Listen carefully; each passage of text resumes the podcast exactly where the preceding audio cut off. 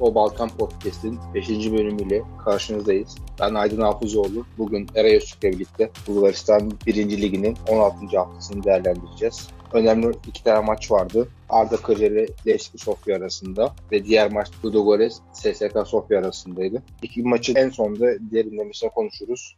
Eray hoş geldin. Hoş bulduk Aydın. Ne haber nasılsın? Teşekkürler sen nasılsın? İyiyim ben de sağ ol iyi diyelim. Fırtınalı bir akşamda İstanbul akşamında yayını kaydediyoruz. Galatasaray kazanamadı. Arda berabere SSK yenildi. Keyifler çok iyiydi. Yine de görevimizi yapalım bu akşam kaydımızı yapalım. Bu hafta her şey tersine gitti gibi sanki ama hayırlısı bakalım sonu ne olacak. İlk maçta başlayalım istersen. Yani Cuma günü 3 maç vardı. Ki bu hafta oynanan 3 maçta 0-0 bitti. Kısır bir haftaydı. İlk maçımız Bote Vras'la Sarsko Selo. Sen başla. Sonra da tek tek diğer maçlara geçeriz.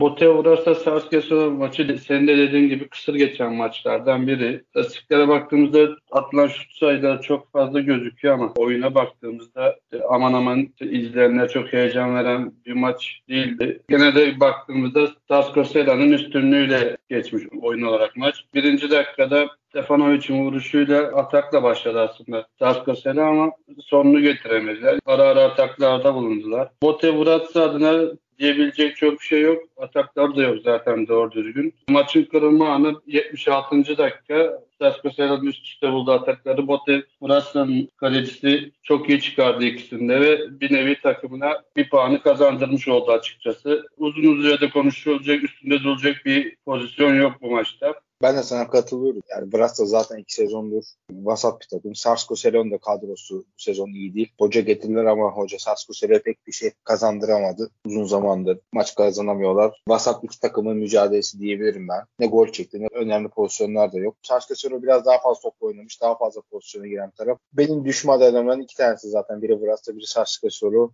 Diğeri SSK 48 onlar biraz yükseldiler. Muhtemelen Brasta veya Sarsko'yu bir dahaki sezon ligde görmeyeceğiz. Cuma günün diğer maçında 15-30 oynanan Slavia Sofia 0, Botev Plovdiv 0. Ben aslında bu takımları ikisini de çok beğeniyorum bu sezon. Slavia Sofia iyi maçlar çıkartıyor. Botev Plovdiv de zaten siyahi oyuncularıyla bayağı hareketli bir takım fakat gol çıkmadı. Ovçak Kupel'de oynanan iki takım maçında kazanan yok diye not almışım. Slavia Sofya'nın kalecisi Vusov'un kurtardığı önemli kurtarışlar var yine. Her hafta kaleciyi övmeye herhalde konuşmaya devam edeceğiz. Bir de not olarak Slavia Sofya'da Ertan Tombak ve Erol Türk oyuncular 90 dakika oynadı diye not eklemişim. Sen buyur. Ödeliklerine katılıyorum. Aslında gol çıkabilecek bir maç. Gol beklediğim maçlardan biriydi bu hafta. Atılan şutlara da bakıldığımızda gol çıkmaması mucize olmuş gibi bir şey ama oyunun içine baktığımda yine bir vasat bir oyun vardı. Genelde Bote daha atak gözüktü maçın içerisinde. Bote adına Marquinhos çok pozisyon harcadı. Dediğim gibi Slavya'nın kalecisi 9. ve 84. dakikada yaptığı iki kırtı kurtarışta bence harika kurtarıştı ikisi de. Takımını mağlup olmaktan kurtardı. Slavya'nın kalecisi takımına bir puan kazandırmış oldu maçın sonucunda. Vutsov'u bu sezon kazandırdığı puanlar o kadar çok ki. Hem bu maçta kazandırdı. Önceki maçlarda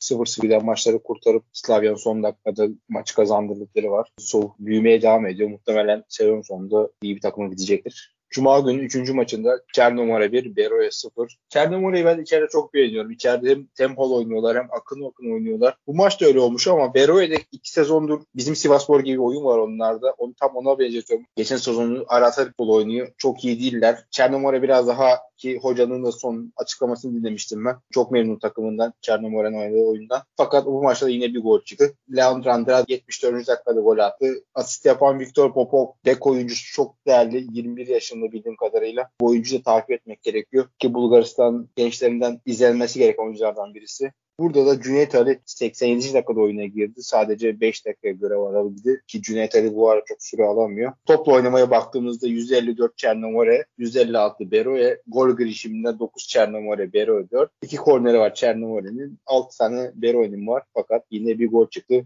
Çernomore bir tık da önde gözüktü Beroe'ye karşı. 26. dakikada Çernomore adına gelişen takı Sehat Yuk'un vuruşunu Baraya kaleci Gane zannedersem çok güzel çıkardı. Beroe'nin tek bir hata var maç boyunca. O da 64. dakikada Jonathan'ın vurdu. O da direğin dibinden dışarı gitti. 74'te de zaten Popov'un ceza sahası içine yerden güzel çıkarmasıyla Andrade gelişine çok şık bir vuruşta gol yaptı. Diğer maçımız cumartesi günü oynanan Pirin Blagoevgrad 2, Lokomotiv Plovdiv 3. Gol düello şeklinde geçen maçın kazananı Plovdiv oldu. Lokomotiv Plovdiv sezonu kötü başlamıştı Avrupa maçları sebebiyle bence. Yani çok fazla oyuncu kaybetmediler fakat Avrupa Konferans Ligi'nde mücadele etmeleri onlar çok etkiledi. Ligi kötü başlamışlardı. Son 6 maçtır 5. galibiyetini aldılar. Sadece Ludogorets'e kaybettiler. Onlar da şu an 6. sıradalar. Yükselişe devam ediyorlar ki onların yeri zaten ilk 3 veya ilk 4'tür bence. Maçın tek yıldızı Georgi Miçev diyebiliriz. Burada yine hat yaptı. Pirin alt sırada yer alıyor fakat yani ben burada olmasını çok hem istemiyorum hem de o alt sırada takımlara göre en iyi oynayan takımlardan birisi bence. Çünkü hem taraftarı istekli hem oyuncuları istekli görünüyor. Sarskısör'ü izlerken sıkılıyorum veya işte bu Vratsa'yı zaten oturup izleyecek bir takım bile değil. Ama Pirin öyle değil bence de. Bunların da gücü yetmedi. Ki öne de geçtiler ama 5 dakikada Georgi Miçev 2 golüyle maç bir anda Plovdiv'e döndü. Daha sonra yine penaltıdan Miçev ve son dakikada Pirin'in penaltısı herhangi bir etki göstermedi. Burada Türk oyuncu Birsen Karagaren 90 dakika oynadı. Takımda bir penaltı kazandırdı. Fakat Birsen'in de orada bir bomboş pozisyonda bir hatası var bence. İlk yarıdaydı sanırım. Sen de şimdi hatırlatırsın. Minçev'e çok basit bir pası veremedi. Golden oldular. Pilin konusunda dediğine katılıyorum. Yani çok ilginç alt sırada olmasına rağmen kolay da gol bilen takımlardan biri. Şu anda bulunduğu konum da bence hak etmedikleri bir konum. Ve maça gelince Plovdiv'in oyun olarak üstünlüğü geçen bir maç oldu. Haftanın en zevkli ilk karşılaşmasından biri. Oyun olarak da, skor olarak da. Onun dışında az önce de bahsettiğim Georgi Minçev maça damgasını vuran adam bu sene ikinci kez hat-trick yapıyor. Hatırlarsan ilkinde Ceska Sofya'ya karşı yapmıştı. Minçev'den sonra maçın iyilerinden biri e, Birsent Karagaren. Dediğim gibi maçın başlarında sağ çaprazda kaleciyle karşı karşıya kaldı. Kendi vursa gol olma şansı daha yüksekti ama içeri çevirmeyi tercih etti. Pozisyonda boşa gitmiş oldu. Minçev hakkında biraz söyleyeceklerim. Belli kulüpleri için biçilmiş kaftan bence forvet olarak. İki ayağında kullanabiliyor. Son vuruşlar çok iyi. Hele de bu hafta attığı ilk gol tam bir birinci sınıf golcü vuruşuydu. Çok güzel, zevkli bir maç oldu açıkçası. Haftanın en zevkli maçıydı diyebilirim. Haftanın en gollü maçı zaten 5 golde. Diğer maçta da Lokomotiv Sofya SSK 8 maçında var. Georg Miçev konusunda seninle bunun özelden konuşmuştuk ki Türkiye alt liglerde veya belki üst liglerde bir takımda rahat rahat oynayabilir. 26 yaşında Georg Miçev. Bu sezon 16 lig maçında 9 gol attı. Geçen sezon 30 maçta 9 gole ulaşmıştı. Bu sezon daha sezon ilk yarısı yeni bitti. Sezon sonuna doğru herhalde 15-20'ye yakın bir gol atacak gibi görünüyor. Direkt takımın her şeyi. Direkt İliyev'in yardımcı oyuncusu gibi. Hem İliyev'le çok iyi anlaşıyorlar. Bir sen çok iyi orta açıyor ona. Lokomotiv zaten bu ligin 2-3 yıldır en iyi takımlarından, en dengeli takımlardan birisi. Kupayı aldılar. Ligi ilk üçte bitiriyorlar. Avrupa'da mücadele etmenden dolayı 6. sıradalar. Ki yükselecekler de muhtemelen sezon sonunda herhalde ilk dörtte bitirirler diye düşünüyorum. Pirin inşallah burada yer almaz. Şu an 13. sırada. Hala çok şansları var yükselmek için. Onları da takip edeceğiz. İstersen bir Lokomotiv Sofya TSK 1948 maçını konuşalım. Sonra iki önemli maçı bitirip puan durumuyla ikinci ligde biraz bilgilerle kapatırız. Lokomotiv Sofya 2, SSK 1948 2. Pazar günü oynanan maçta beraberlik vardı. Sen maçta neler gördün? Haftanın canlı ve zevkli geçen ikinci maçı. Oyuna baktığımızda Lokomotiv Sofya'nın üstünlüğüyle geçti oyun. SSK 2 gol attı ama biraz da hakemin de yardımıyla attı diyebilirim. Lokomotiv Sofya'da 7 numara Alexandro biraz fark yarattı bu maçta. Gollere gelecek olursak 13. dakikada penaltı pozisyonu var Lokomotiv Sofya adına. Penaltı net penaltı ama hakem sarı kartla geçiştirdi pozisyonu. Bana göre net kırmızı kart çünkü direkt bileğe basma var. Topa müdahale edemiyor oyuncu. SSK 1948'den Petro topa müdahale edemiyor. Direkt rakibinin ayağına basıyor. Net kırmızı kartı ama sarı kartla geçiştirdi. SSK 1948'in attığı ilk gol bana göre offside ama hakem var vermedi. Orada eşitliği yakaladılar. Aynı pozisyonu 24. dakikada Aleksandrov'da Lokomotiv Sofya yakaladı. Ona offside verdiler. Biraz skora etkisi olduğu gibi hakemin. SSK kalecisi 37. dakikada 96 8'de kurtardığı iki kritik kurtarışla bir puanın almasını sağladı takımının. 96 8'de sağ çaprazdan Firki Aleksandrov kullandı. Çok güzel çıkardı kaleci. O gol olsa 3 puan Lokomotiv Sofya'nın olacak. Yani ben de penaltı olarak dün akşam Galatasaray maçına verilen pozisyon olarak benzeri diye not almışım. İlk penaltıda Lokomotiv'in kazandığı penaltıda Galatasaray benzer pozisyonda ki o kadar sert değildi ama penaltı verip vara bile gidilmemişti. Burada en azından penaltı çalındı. Kırmızı verilmesi bile. Lokomotiv Sofya SSK maçı tam bir mini Sofya derbisi gibi. Az savaş ilerliyor maçta ama kazanan olmadı. Lokomotiv Sofya 7 maçtır kazanamıyor. 2 ay ediyor. Eylül'ün sonunda en son maç kazanmıştı. O süreden beri Sofya maç kazanamıyor. SSK 148'de geçen hafta sürpriz bir şekilde Lugano 0 yenmişti evinde. Onlar da sahalarını değiştirdiler. Daha küçük stada geçtiler. Vitorya stadına geçtiler. Orada daha zaten taraftar çok olmayan bir kulüp. Daha rahat ediyorlar orada bence. Onun dışında bir de SSK 48'in sen kalecisinden bahsettin. Naumov milli kaleci. 1-2 yıldır yeni takıma çağrılıyor. İyi bir kaleci. Geleceği olan bir kaleci. Geçen sezon daha iyi maçlar oynamıştı. Değinmek istediğim isim Ivaylo Çoçev 7. golüne ulaştı. Frikik'ten barajı çarptı ama yani SSK 48'in herhalde her şeyi. İtalya macerası var. Kaliteli bir oyuncu, milli bir oyuncu. Orta sahanın göbeğinde 6 numara 8 numara oynuyor. Yani çok değerli bir oyuncu bence. Daha iyi bir takımlarda oynayabilecek bir oyuncu diye düşünüyorum. Arda Kırcalı 0, Leçki Sofya 0. Cumartesi günü oynandı maçta. Kırcalı'da kazanan yok. Maçın hakkı kesinlikle beraberlik. Sabaha kadar oynansa gol olmaz derler ya. Tam öyle bir maçtı ki notlarımda biraz sert ama hayatımdan çalınan bir saat olarak da yazmışım. Ki çok sıkıldım yani ben annemle birlikte izledim. Biliyorsun ben annem hem izliyor hem artık sevmeye de başladı, anlamaya da başladı. Ama hiç o da beğenmedi. Çok sıkıcı bir maçtı. Pozisyonu yok, hiçbir şey yok. Çok fazla top kaybı vardı. Bir sürü sarı kartı vardı. Yani Leski pas yaparak atak yapmaya çalıştı bence. Arda uzun toplarla pozisyon aramaya çalıştı. İki takım da istediği pozisyonu çok bulamadı. Toplasan 2-3 pozisyon var. Onları sen söylersin. Bir de şunu söylemek istiyorum. Arda Arena tamamen boş tribünlerde çok az seyirci vardı. Leski taraftar deplasman tribün olmasına rağmen kendine ayrılan kısmı tamamen doldurmuş durumda. Kırcaali'de maçı hala ilgi yok. Geçen sezonda yok son maçlarda. Bir Avrupa maçında vardı. Bulgaristan'da %15 aşılanma oranı Avrupa'nın en düşük ülkesi. Ya ondan ya futbola ilgi yok ya da başka sebepler ki maddi olarak olduğunu düşünmüyorum. Çünkü 5 leva, 10 leva, 20 leva biletler. Yani çok yüksek rakamlar değil. Bizdekiler rakamlar biraz daha yüksek bence. Ona rağmen tribünlerde olmuyor. Çok ilginç geliyor bayağı. Çünkü Arda tarihinde ilk kez buralarda oynuyor ama hala taraftar yok. Sen neler gördün Neray? Sen bir anlat. Daha sonra ben de eklemeler yaparım sana. Tabii istatistikleri görüp de maçı değerlendirecek olan bayağı hareketli bir maç geçmiş zannedecek ama vasatlık konusunda kesinlikle katılıyorum sana. Sıkıcı bir maçtı. İki takımın da ilk yerde pozisyon diye sayamayacağımız hadi pozisyon diyelim birer pozisyonu vardı. Arda bir tık da oyun olarak öndeymiş gibi gösterdi. 27'de Kokonov'un vurduğu ceza yayın üstüne vurdu topu. Kaleci Mihailov uzandı çıkardı. İkinci yarıda da aynı şekilde son 15 dakika Arda'nın bir baskısı vardı. Orada da isabetli bir şut geldi 80'de. Yurukon vurdu topu yine Mihailov iyi uzandı çıkardı. Maçın bütün özeti bu. 3 tane şut. Biri şut bile sayılmaz neredeyse. Mihailov'un çıkardı iki top. Onun dışında futbol adına bahsedebileceğimiz çok da bir şey yoktu bu maçta. Seyirci konusuna gelince çok enteresan geliyor bana. Yani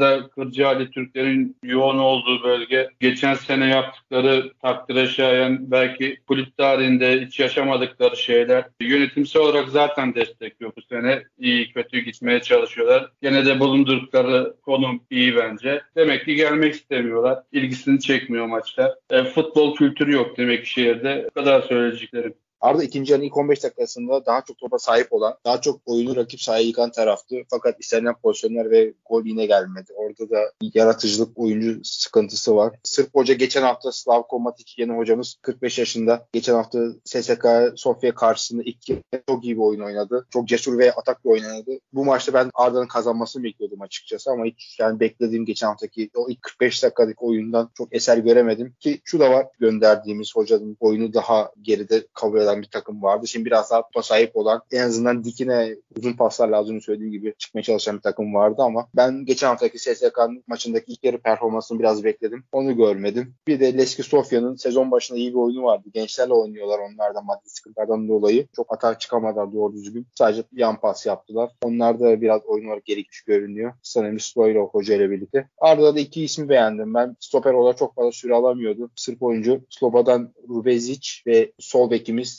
David Kiki eski hoca çok fazla süre vermiyordu. Bir sürede sakatlık yaşamıştı. Ben David Kiki'nin bayağı iyi performans sergilediğini düşünüyorum maçta. Şimdi geçelim diğer maçımıza. Az önce tamamlanan Ludogorets 2, SSK 0. Bu hafta iki maç özellikle konuşalım diye yayın yaptık. Fakat ben biraz hayal kırıklığını yaşadım. Arda maçını konuştuk zaten. Sıkıcı maçtı. Bu maçta ilk yarısı çok kötüydü. Tempo olarak çok yavaştı. Çok fazla pozisyon yoktu. 75 dakika maç ortada gitti. SSK'da kazanabilirdi. Ludogorets'e kazanabilirdi. 77. dakikada Busato'nun hamlesinde Chibota yerde kaldı. Hakem penaltı verdi. Doğru karardı. Güney Kıbrıs'ı Sotürü penaltıdan golü attı kaleci. Busato aslında doğru yere atladı ama yetişemedi. Maç orada çözüldü ve 90'da da yine kontradan Mavis Chibota takımın ikinci golünü attı. Adamı ve maçın kırılma anı Mavis Chibota'nın 71'de oyuna girmesi maçı direkt çözdü. Ona ek olarak Kauli de ekleyebilirim. Kauli benim en beğendiğim oyuncu Logores'te Tekbete ile birlikte. İkisi bir anda maçı çözmüş oldu. Ki bu akşam grupta da söyledim biraz eleştirmek istiyorum. Bulgaristan Ligi'nde çok düşük vitesli oynuyorlar. Sezon başında izlediğim Ludogorets bu değildi. Daha da geriye gitmeye başladı. Ludogorets bu kadar yatırımın veya bu kadar harcanan paranın iki yıldır sadece kalite farkıyla elindeki oyuncunun fazla olmasıyla, değerli olmasıyla, ligin üstünde olmasıyla kazanıyor. Muhtemelen yine şampiyon olacaklar. Şubat, Mart gibi şampiyonluk konutarlar gibi düşünüyorum ama süreç onlar için ben çok olumlu gitmiyor.